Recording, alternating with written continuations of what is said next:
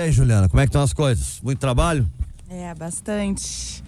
Um ano uh, bem difícil e talvez um final de ano mais difícil ainda na Assembleia, na perspectiva de um pacote né, do, governo, do governo do Estado. E a gente que já passou pelo governo Sartori, enfim, a gente já imagina né, o que vamos enfrentar agora no final do ano. Inclusive, a gente está numa expectativa uh, bastante grande para esses projetos uh, serem protocolados o quanto antes, que é para a gente ter tempo né, de se debruçar e, e saber exatamente porque o que a gente tem acesso até agora é pela imprensa. E claro, conversando com as pessoas que o governador acabou chamando, né, para mostrar essas, essas mudanças que ele quer fazer nas, nas carreiras dos servidores. Enfim, vai ser um fim de ano bem cheio ali na Assembleia Legislativa. É, e vem uma polêmica também, junto com esses projetos, não só a polêmica, obviamente, dos debates na casa, mas a polêmica também que envolve a opinião pública e por óbvio, os servidores. Já uma série de manifestações agendadas, prote protestos agendados por um pacote que ainda nem foi protocolado, né? mas Sim. que se espera venha a atingir é, é, as demandas desses trabalhadores. Como vocês se preparam também para trabalhar com isso? Como vocês, dentro do partido e em especial na tua atuação, estão trabalhando com essa questão? A gente vem, ontem mesmo, uh, atendi no meu gabinete a Associação da Brigada Militar. A gente vem conversando com, com servidores né, da Polícia Civil, da Brigada Militar, dos próprios professores. É, da parte, o que a gente enxerga até aqui é que, na verdade, não foi até aqui um diálogo, mesmo o governador tendo talvez feito diferente do que fez o Sartori, que nem receber recebia, ele recebeu, é verdade. Mas ele não construiu essa mudança com, com os interessados diretamente. Ele apresentou a proposta. Isso. Meu projeto um, é esse. É, um monólogo, né? Ele não é um diálogo, foi um monólogo. E claro, eu entendo que poderia ser diferente. É, quando a gente fala uh, por que essas mudanças, né? O governo ele, ele, ele responde que é por, por conta da crise que o Estado vive. Estado de calamidade, né? Os servidores recebendo há quatro anos parcelados, cada vez parece pior as finanças. Mas assim, a fórmula, né, que a gente questiona um pouco, porque a gente não entende. Uh, se há uma crise, é, vários setores deveriam ser chamados para sentar nessa mesa para dialogar sobre isso. Também acho os servidores públicos, com certeza. E se eles tiverem que fazer algum tipo de sacrifício, bom, vamos conversar, vamos ver onde a gente pode chegar, em qual ponto a gente pode convergir.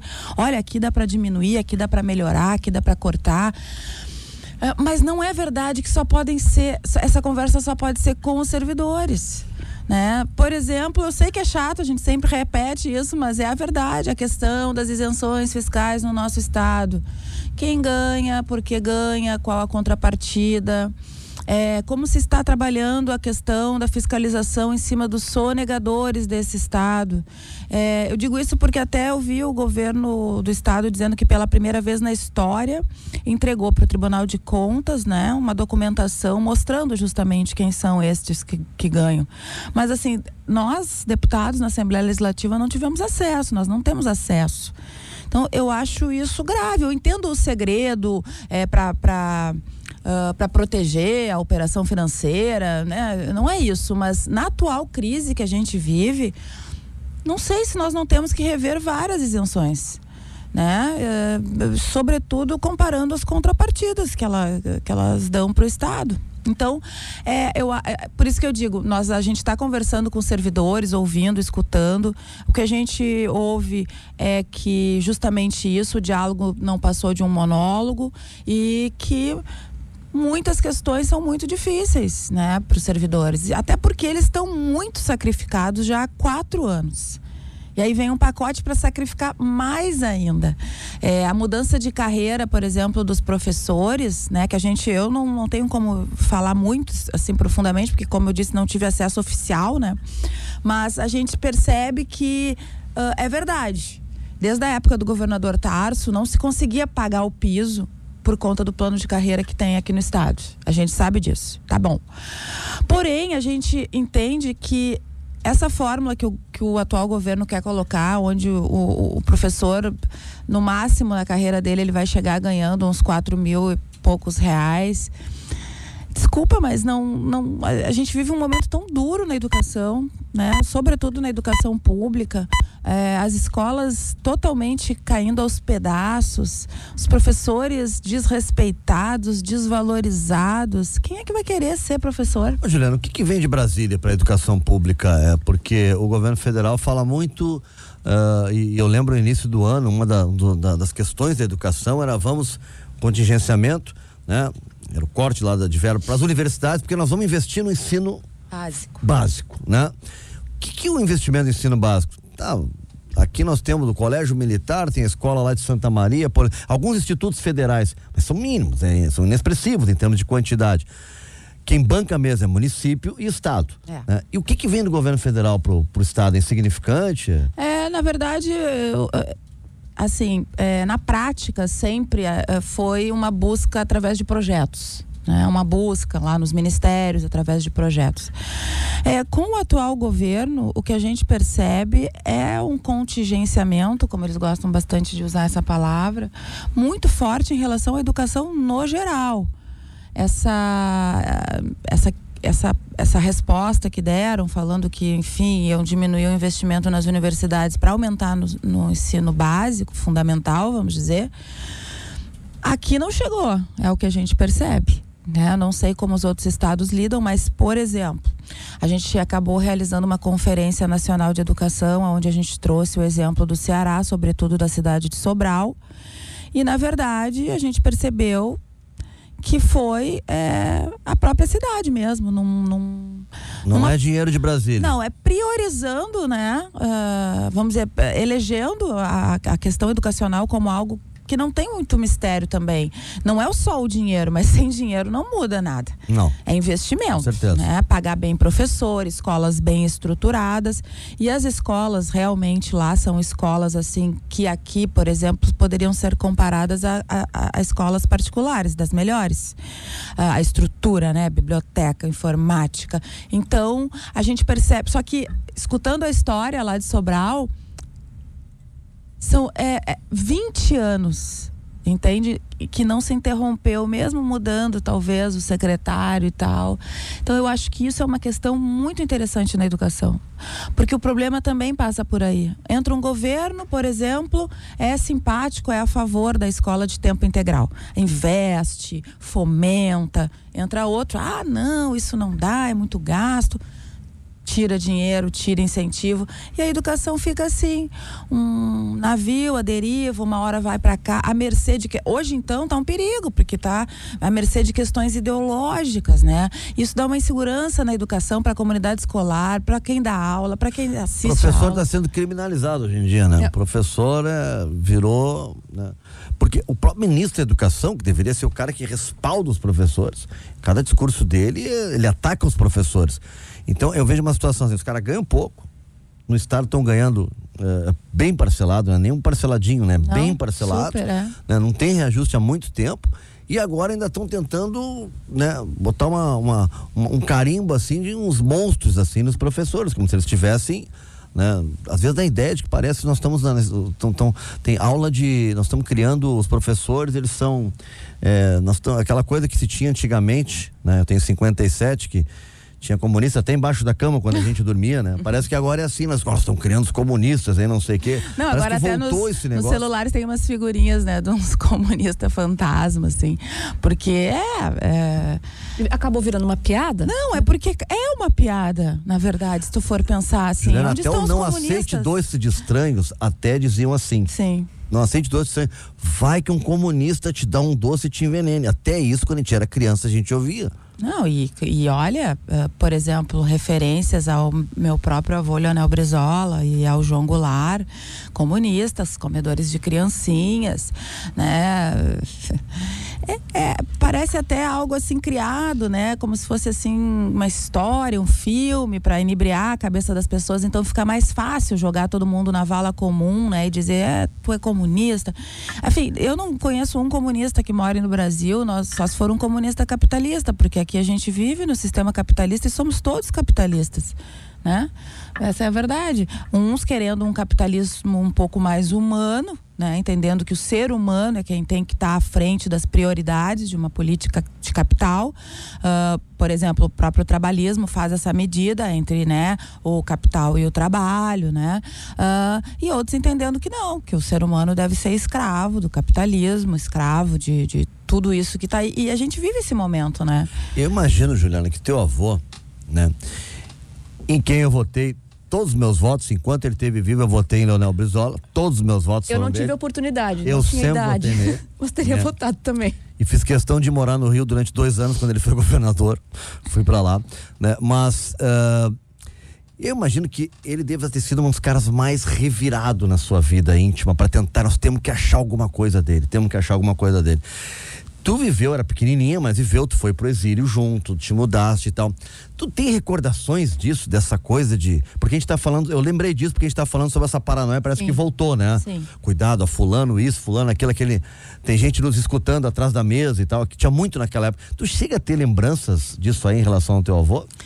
Eu me lembro, sim. Uh de muitas questões que envolviam a minha família, né, na verdade, que eram ditas, né, dentro de casa. Ah, tem escuta no telefone. Só que eu sempre achei tudo aquilo uma loucura, né? Não acreditava, assim, falava, ah, quem é que está se interessando em escutar? Ou como criança mesmo nem entendia direito o que que significava isso. Porém, depois de algum tempo, a gente verificou que tinha um fundo de verdade, né? Ali o meu avô, onde ele morava, não sei se tu sabe, ali em Copacabana, né? Na Avenida Atlântica com a Xavier da Estive Silveira. na casa dele, fiz uma entrevista uma vez lá com, com um grupo lá, tenho isso bem registrado, assim, as pernas tremiam, né? Quando a gente chegou perto do homem, né? Mas foi.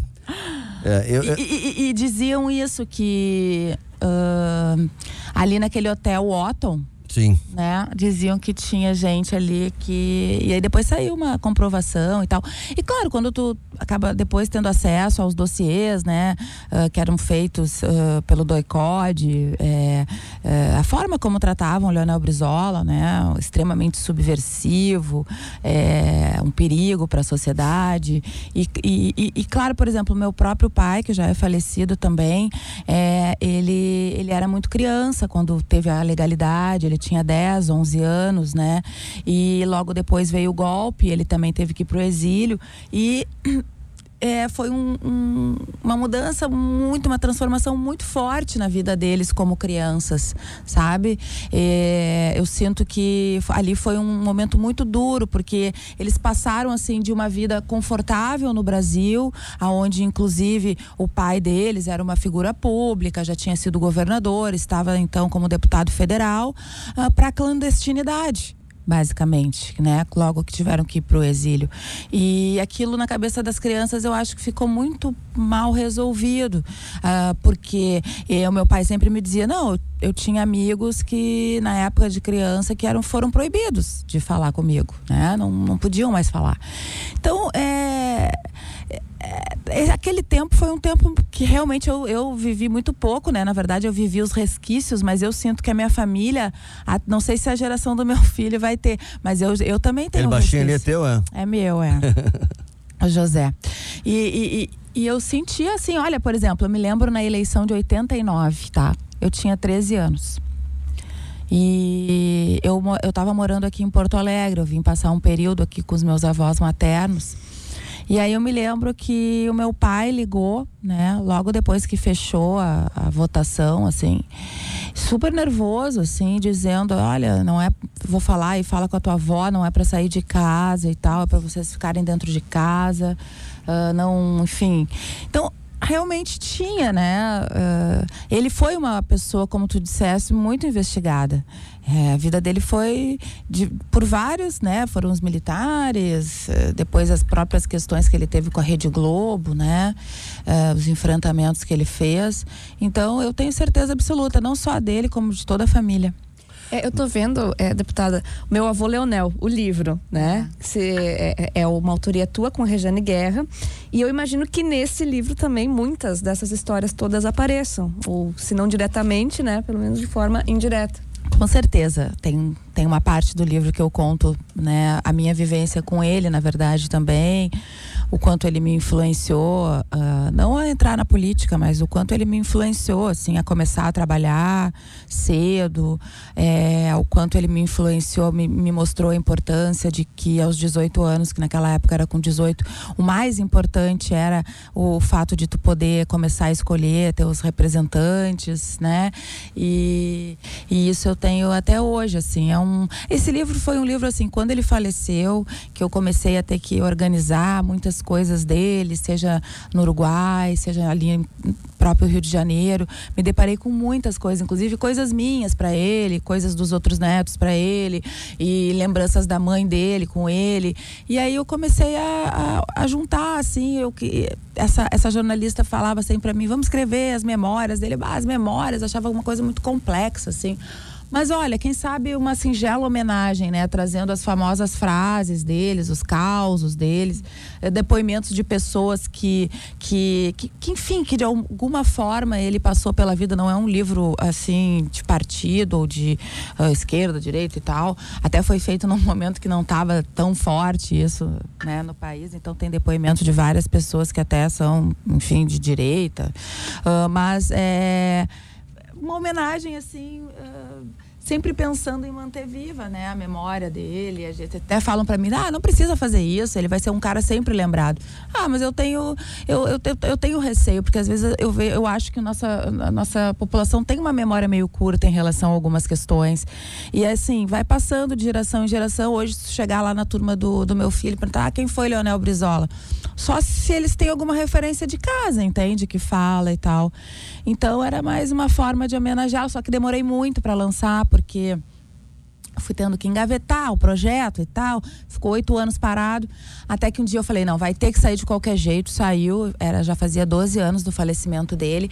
Aí eu lancei, acabei lançando só no Rio de Janeiro, porque depois me atrapalhei no tempo e aqui era um ano eleitoral, não queria misturar as coisas, acabei não lançando. Mas aí eu tenho distribuído para os amigos, trouxe um para cada um de vocês. Adorei. Nossa, é. é que o Brizola, é, eu lembro. Leitura imediata. É, eu, ninguém entendeu nada daquela posição dele, depois o tempo mostrou que ele estava certo na ele, ele, com relação ao Collor de Mello. Sim. E ele era duro no combate ao Collor. Sim. Filhote da ditadura, né? Ele era duro no combate ao Collor. Mas quando ele percebeu, o Collor já é eleito, quando ele percebeu a manobra do impeachment, Sim. né? Ele na hora disse, não tem nada a ver, o impeachment é outra questão, é briga política, é questão econômica, é disputa de espaço, quem, quem né? Não tinha nada a ver, não tinha fundamento. E depois, eu até na época, né, eleitor, ele disse, como assim, como assim? Mas na minha, né? Vamos ver o que vai acontecer, né? Se Sempre a tá legalidade. Se o homem está dizendo, alguma coisa tem por trás. E depois a gente viu ao longo do tempo, né? né que o impeachment é aquilo que o, um terço do Congresso está insatisfeito, achar que é crime, vira crime. É, depois a gente é, viu. isso é algo, inclusive, que está fazendo muito mal para a democracia, porque a, a, construção de maiorias nos parlamentos, né, tem um preço muito alto para essa tal governabilidade. Ao mesmo tempo, se o executivo não tem a maioria, vive sendo chantageado de que vai ser impeachment. Então é algo muito complicado.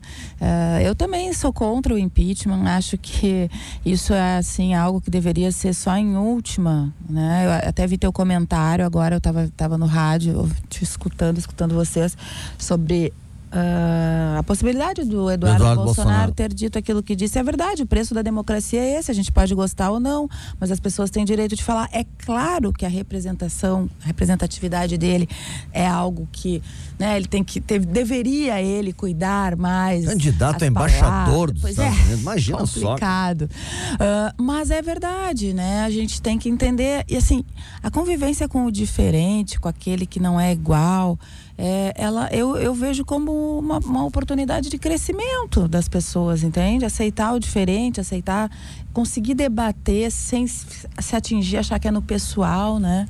É no campo das ideias. Sim. Nós é, temos essa dificuldade. Muita. É, a gente não coisa, ataca o argumento, né? Não ataca, ataca a pessoa. A pessoa. É. E essa coisa do diferente, eu já contei esse exemplo em outras oportunidades, sempre acaba virando um, os causos também, né? Quando a gente fala sobre política que cada um tem na, na sua família, na sua trajetória. Os meus dois avós, né, são vivos ainda, estão ouvindo nesse momento, espero. Um deles, petista, doente desde sempre, e o outro a vida inteira votou no, é, no, final das contas ali quando teve essa situação toda era no PP, né, no PPB, Sim. enfim, né? dois extremos e os dois eram o quê? Brisolistas. Como é que a gente explica isso? Não adianta. É uma figura que está além da questão dos partidos, está além do, do, que hoje a gente coloca muito como a ideologia, né? Sim. Tô falando. Mas os dois completamente antagônicos nas suas Sim. visões de mundo, mas os dois eram brisolistas. Pois tu sabes que isso é uma coisa que até, até hoje existe, né? Eu também, na minha trajetória, assim, é né, óbvio que a minha, minha votação sempre vem por causa do meu avô. Ah, por mais que eu já esteja agora aí, vamos dizer, né, não, não sou mais nova na política. Aliás, eu acho que eu nunca fui, que eu venho de uma oligarquia, né? Mas assim, brincando, uh, eu, eu, eu acredito que, que essa questão ela é assim impressionante, sabe? Eu vejo assim, eu ali na Assembleia recebo uh, meus colegas me contam histórias, né? Então, por exemplo, o, o deputado Tenente Coronel Zuco já me disse, o meu pai brisolista fanático, né? Vou pro, vou pro PT, várias histórias ali de alguns colegas. Não, porque o Brizola, não, esse dia tava um do PT me mandando foto dele com o Brizola e tal. E eu, por onde andei também nas minhas campanhas políticas, é, muitos votos fiz com gente de vários, né? É, o Brizola teve, na trajetória dele, ele teve várias composições com a direita. Várias vezes, né? Inclusive tinha uma frase que eu acho que era do Dr. Getúlio, que dizia, não tem mais nada mais eficiente do que fazer política de esquerda com gente de direita. é. E, e, isso talvez tenha um quê de verdade, sabe? É, é que depende da direita, entende? Tem direita que tem diálogo eles talvez tenham um pensamento diferente, assim, mas é, não é. Assim como a extrema esquerda também, entende? Por exemplo, ontem eu fui no Congresso uh, de Estudantes Municipais aqui de Porto Alegre, né? Onde teve a eleição da presidente da Umespa e tal. E eu lá no Congresso, vendo eles, né? Entre eles, as falas deles. E aí veio um grupo, assim, pequeno, tinha mais ou menos umas seis pessoas, que eu acho que não se sentiram contemplados com a diretoria, como foi composto. Sempre tem, né? E eles vieram no radicalismo, entendeu? Não querendo compor, não sei o que e tal, sem conversa. Isso eu acho que não, não, não é bom. Eu acho que tem que ter esse caminho. E eu acho que o Brizola ali era um pouco um caminho do meio. Apesar de que isso sempre nas composições. Nunca na hora de governar. Na hora de governar, ele era extremamente afeito a melhorar a vida das pessoas realmente, né? Então, por isso essa questão com o Collor também teve muito disso. O Collor, ele, ele abraçou o projeto da escola de tempo integral, né? Ele fez algumas unidades da escola de tempo integral, os famosos SIACs, aqueles, né? E aquilo para o Brizola foi uma demonstração, assim, muito grande, né? Uh, de, de, enfim, de entender, né? Que era muito necessário aquilo. E também outra passagem com o Collor que eu me lembro, que até eu acho que eu escutei no programa mas, de vocês. Parente, mas era bacana ver no Rio de Janeiro, falar em educação, eu estava lá, ele ao lado do Darcy Ribeiro. Era um outro mundo, um outro planeta, uma outra é. visão, era uma coisa é. completamente diferente. E quando começaram a surgir as novas escolas, acho que lá era CIEPS, né? Isso, então, CIEPS. Era, era algo impressionante. de educação era impressionante. Não, o Brizola construiu o que hoje é o Sambódromo lá do Rio de Janeiro, que funcionava, acho não sei se ainda funciona, mas tinha um CIEPS ali dentro. Tinha. Né? E Juliana, hoje toda obra, toda hora fica pequena, tu tem que reformar, tem que fazer novo. O Maracanã teve mais ou menos já uns 288 reformas. É para a Olimpíada, é para a Copa América, é para União. O sambódromo é atual até hoje. O Rio de Janeiro não fala em vamos nos mudar porque ficou pequeno. E olha quanto tempo, anos 90 que ele fala o sambódromo. É, e quanto tempo disso, isso? Aqui no Rio Grande do Sul, as brisoletas. Eu estudei Sim. numa brisoleta lá em Paraíso é. do Sul. Antes era um grupo escolar, qualquer coisa, numa casinha de pau a pique. E depois, nos anos 60, vieram as Eu brisoletas. Eu te interrompi, tu tava falando. Não, é que essa, essa visão, essa visão que ele tinha da importância da educação é uma visão atual até hoje. Infelizmente, a gente nunca alcançou os padrões que ele sonhou, seja para o Rio Grande do Sul, seja para o próprio Rio de Janeiro, né, para o Brasil. E, e, e, ele não era. Porque assim, a educação é uma coisa muito fácil de defender, né? Todo mundo defende, desde da, né, do PSOL ao novo defendem educação. Mas realmente fazer como ele fez, priorizar, destinar recurso, né? Tu vê, no Rio de Janeiro ele conseguiu um encontro, assim, da genialidade do Oscar Niemeyer com o Darcy Ribeiro e ele com vontade política para fazer, né? Então, assim... Se cercava mal também, né?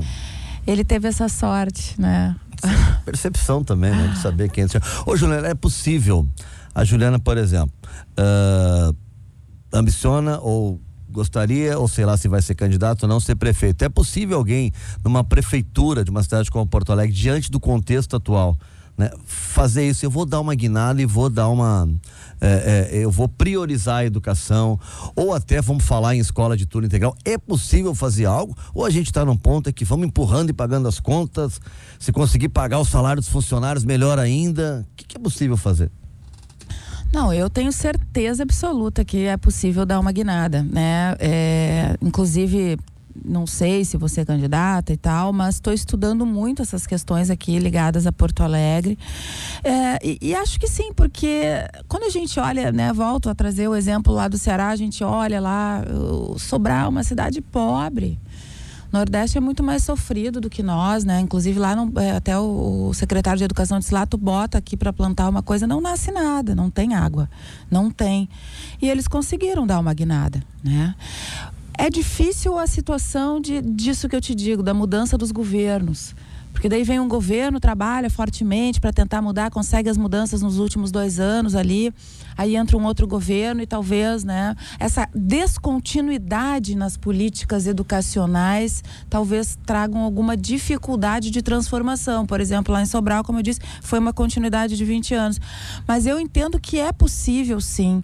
É que o governante ele tem que eleger prioridades. É, não dá para abraçar tudo. Por exemplo, Brizola foi criticado na área da segurança no Rio de Janeiro. Foi foi é, um pouco era um pouco não, bastante era uma falta de visão de quem criticava, não tenha dúvida, né? Mas é verdade que ele priorizou a educação. É verdade. Chegou num ponto do governo dele que ele destinou 43% do orçamento do Estado para a pasta da educação. A, a, gente, a, a, gente muitas vezes aqui não consegue chegar aos 10, 12%. É. Né? Então, isso é uma prioridade. Ah, mas e aí, como é que vai fazer? As outras áreas não são importantes? São. São, são importantes. Mas é que não tem, tu tem que escolher para onde tu vai colocar. E hoje eu vejo justamente as escolhas. É, sem passar como prioridade pela questão educacional. Não acho que a segurança seja menos importante, não acho. Acho que a segurança ela é muito importante, mas se tu olhar hoje o orçamento do Rio de Janeiro e a tragédia que se transformou o Rio de Janeiro, o orçamento do Estado do Rio de Janeiro é o quádruplo para a segurança do que para a educação. E adianta alguma coisa? Porque a segurança é praticamente um saco sem fundo.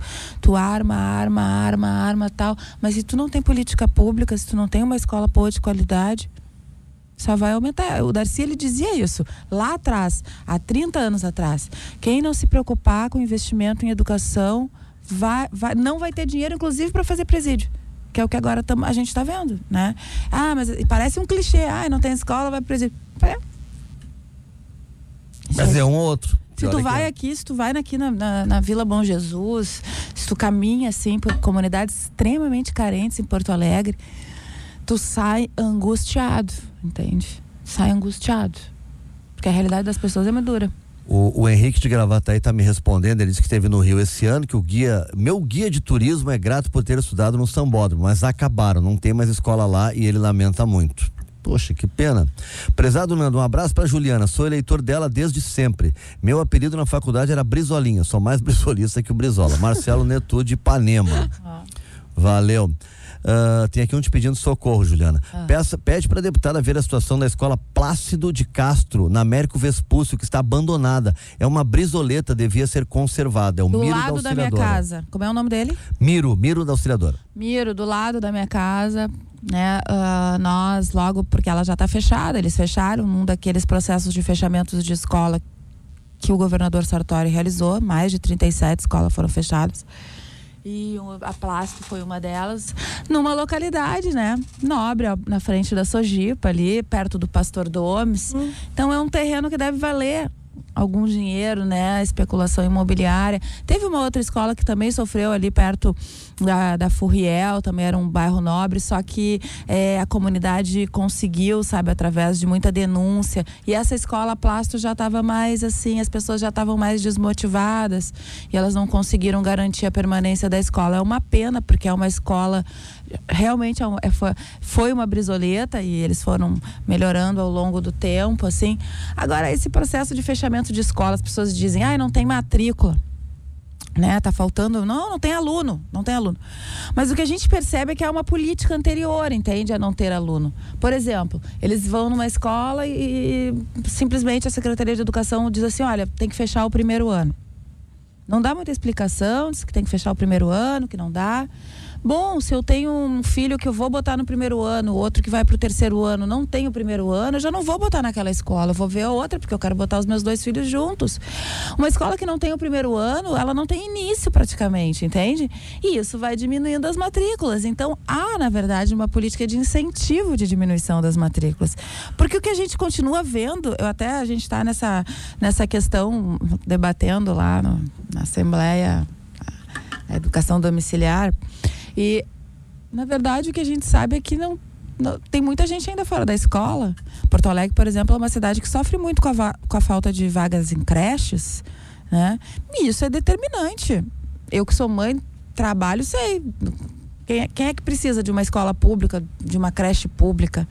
Né? Enfim, então isso é algo que, que, que, tem que ser enfrentado.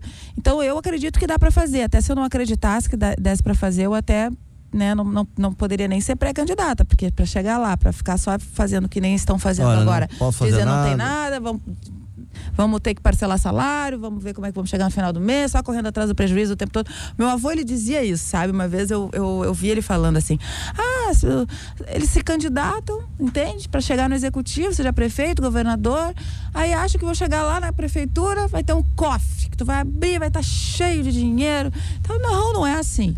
Entendeu? Tu tem que ter prioridade, tem que ter criatividade, tem que se cercar de gente competente, inteligente, que tenha boas ideias. É, eu acredito muito que tem muita ideia boa surgindo, né? Que, que dá para fazer, dá para fazer.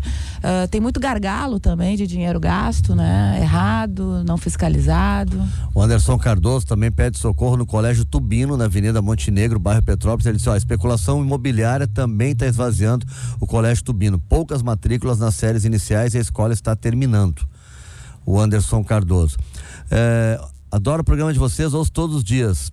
Uh, esse aqui é o Jairo Bender. Eu acredito na Juliane. Manda um beijo para ti. Obrigada, obrigada. um beijo. Quando é que tu define, Juliana? O partido toma a decisão final se tu é candidato ou não é candidato? É. É o partido comigo, né? A gente tem que definir juntos. Uh, na verdade, assim, eu estou à disposição do partido, o partido já sabe. Uh, só acho que, claro, eu, eu não estou fixada nisso agora, né? Como eu te disse, eu estou estudando a cidade porque eu não quero nunca ser pega despreparada.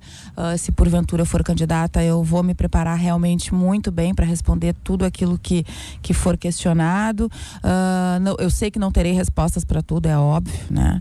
Porque o preparo ele tem que ser constante, mas até para minha atividade parlamentar também é muito importante, né? Minha, minha maior atuação é a cidade de Porto Alegre. Mas é uma definição que vai ser tomada, eu acredito, daqui a um tempo, não só pelo PDT, como por os outros partidos. Há ainda uma indefinição definição no nosso próprio campo? Vai ter unidade? Não vai ter unidade? Há uma determinação da direção nacional de ter candidatura própria? Nas capitais, Porto Alegre seria uma capital uh, extremamente importante, segundo o nosso próprio candidato uh, pré-candidato à presidência Ciro Gomes, que, que entende que Porto Alegre estrategicamente seria uma capital muito importante do PDT resgatar. Uh, então, eu, é, tem água ainda para passar por baixo dessa ponte, mas é claro, eu fico honrada, enfim, de ser indicada pelo partido. É, acho que é uma grande oportunidade, um grande desafio, é, mas, como eu disse, como eu estou na Assembleia Legislativa lidando diariamente com questões envolvendo um mandato. Eu estou muito envolvida também nesse. Então eu tô, eu tô esperando. Tá vendo o que vai acontecer. É isso. Meu vizinho, ele disse que é meu vizinho Eduardo, grande Eduardo, meu vizinho lá de Ipanema. É, bom dia, meu vizinho Nanda. Acompanha a trajetória da deputada e a parabenizo pelos projetos das salas de amamentação. É. Ai, tá, a gente tem. Agora a gente vai, acho, conseguir aprovar. Uh, cinco anos que eles estão tramitando ali. E às vezes tem deputado que reclama que o relatório não é feito em dois meses. Eu tenho projetos que relatórios ficaram três anos sem serem feitos, entende? É uma casa legislativa, né? Tu levou o filhão alguma vez para Porque a Manuela W, ela, ela, se queixou disso. Ela disse: olha, foi até desrespeitada, falaram ah, que absurdo dando, né, dando de mamar na, é. na Câmara, no é. parlamento. Tu teve que passar por isso com sim, o baixinho aí? Passei sim. No ano de 2010, né, eu me elegi deputada estadual no ano de 2010. Percorri o estado todo com ele. Ele tinha meses, era não tinha nenhum ano ainda. E aí eu, eu ele eu, eu amamentei ele até os dois anos e quatro meses, né? Então ele foi amamentado por aí, muito por aí. Vai lá na Assembleia direto, direto. E claro, tu vê aqueles olhares assim, mas como, sei lá, para mim era uma coisa tão importante, preciso amamentar e tal, que eu não dava a menor bola. Mas sei que a mulher. Só, só que as salas de amamentação não é um local para mulher amamentar. Né? A mulher amamenta onde ela quiser, né? onde ela se sente bem. A sala de amamentação é porque a gente percebeu, uh, e eu percebi isso depois com a minha segunda filha, na verdade, que o momento mais difícil para a mulher é quando ela tem que voltar ao trabalho e se separar do bebê. Uh, por exemplo, a deputada tem quatro meses de licença maternidade e tu, teoricamente, é obrigado a alimentar exclusivamente até seis meses. Sim. Né? Então, por exemplo, estou dando o exemplo da minha vida. Foi assim, eu tive que voltar ao trabalho com a minha filha com quatro meses, uh, tendo que amamentar ela ali. Só que eu podia levá-la para o trabalho. Né? Na Assembleia ali, a deputada pode levar, deixar ela no gabinete, desce, volta, amamenta, faz, deixa, né? Tudo certo. Mas a maior parte da mulher não pode levar. O seu empregador não deixa que ela leve, entende? Ela tem que deixar o filho ou em casa com alguém ou numa creche. E ela é cobrada e ela sabe que o alimento melhor é o materno, entende? E, e, e ela não tem como fazer. Então, a sala de amamentação, na verdade, é uma sala que é para a mãe poder retirar o leite e armazenar. É uma sala que precisa de uma poltrona, uma pia e uma geladeirinha. Então a mãe tira o leite, porque muitas mulheres têm que esvaziar o seu seio às vezes no uhum. banheiro, né? Então ali é, uma, é um lugar, é um local adequado. A mulher vai armazenar no final do dia ela vai para casa no outro dia quando ela sair ela vai ter aquele leite para deixar sabendo sabe o empregador vai ficar mais feliz porque ela vai faltar menos é, falando nessa questão de eficiência né que é importante também é, mas é, é o bebê que a gente está protegendo, entende? É algo que a gente está. Uh, é uma política pública para prevenir, inclusive, doenças, né? Porque a saúde é, é, outro, é outro gargalo. Se tu ficar só na, na, no depois que já veio a doença, é muito dinheiro. Só não na emergência. Para todo mundo. Não vai ter. Não vai ter. Então a prevenção é algo muito importante. É claro, as empresas vieram para cima. Como que nós vamos construir? Tal, tal. Falei, gente, a gente fez um, um estudo dos custos, né? E é assim, ó, não chega a 5 mil reais, sabe? Mas é claro que a gente teve muita oposição e tal. Agora a gente está dando uma cedida e, e, deixando que eles coloquem a palavra opcional para as empresas e tal, que elas vão ganhar um selo de qualidade. Né? Até a gente já brincou, ah, a empresa amiga do peito, é isso mesmo, a gente quer dar incentivo, assim como tem algumas que ganham incentivos ambientais, selos, para aquelas que entendam que é importante, né? A participação da mulher no mercado de trabalho é cada vez maior. É, a mulher é, são as maiores uh, chefes de família hoje em dia. Então, é, não tem volta isso. Agora, o Estado, por isso o Estado é importante, é obrigado a dar política pública para a mulher, para ela se sentir, enfim, incentivada ao trabalho, ao seu bebê, à maternidade, né? Não é concessão, sabe? É, eu acho que é extremamente necessário para a humanidade, né? Qual tipo de criança que a gente quer. Juliana Brizola, muito obrigado por ter nos visitado Puxa, aqui. foi tão rápido. Papo. É verdade, voa, né? Voa, mas tá ali, ó. Tá ali meu relógio ponto. Vivian Leal. Já fez assim para mim, encerrou né? Já fiz assim, encerrou, então não dá. Muito obrigado por ter vindo aqui. A gente estava horas, né, Ana? Querendo a presença ah, da Ana aqui. Faz tempo então a gente mesmo. conseguiu. Muito gente obrigado. Conseguiu. Adorei te ver. E sucesso aí, né? Tem muita coisa para ser feita. Obrigada, eu que agradeço a oportunidade. Quero dizer que eu sou uma ouvinte de vocês. Que... Ouço todos os dias, gosto muito demais do programa. E fiquei muito feliz agora de poder vir aqui. E eu estou à disposição sempre, Ananda, Nando. Pode chamar que a gente vem aqui.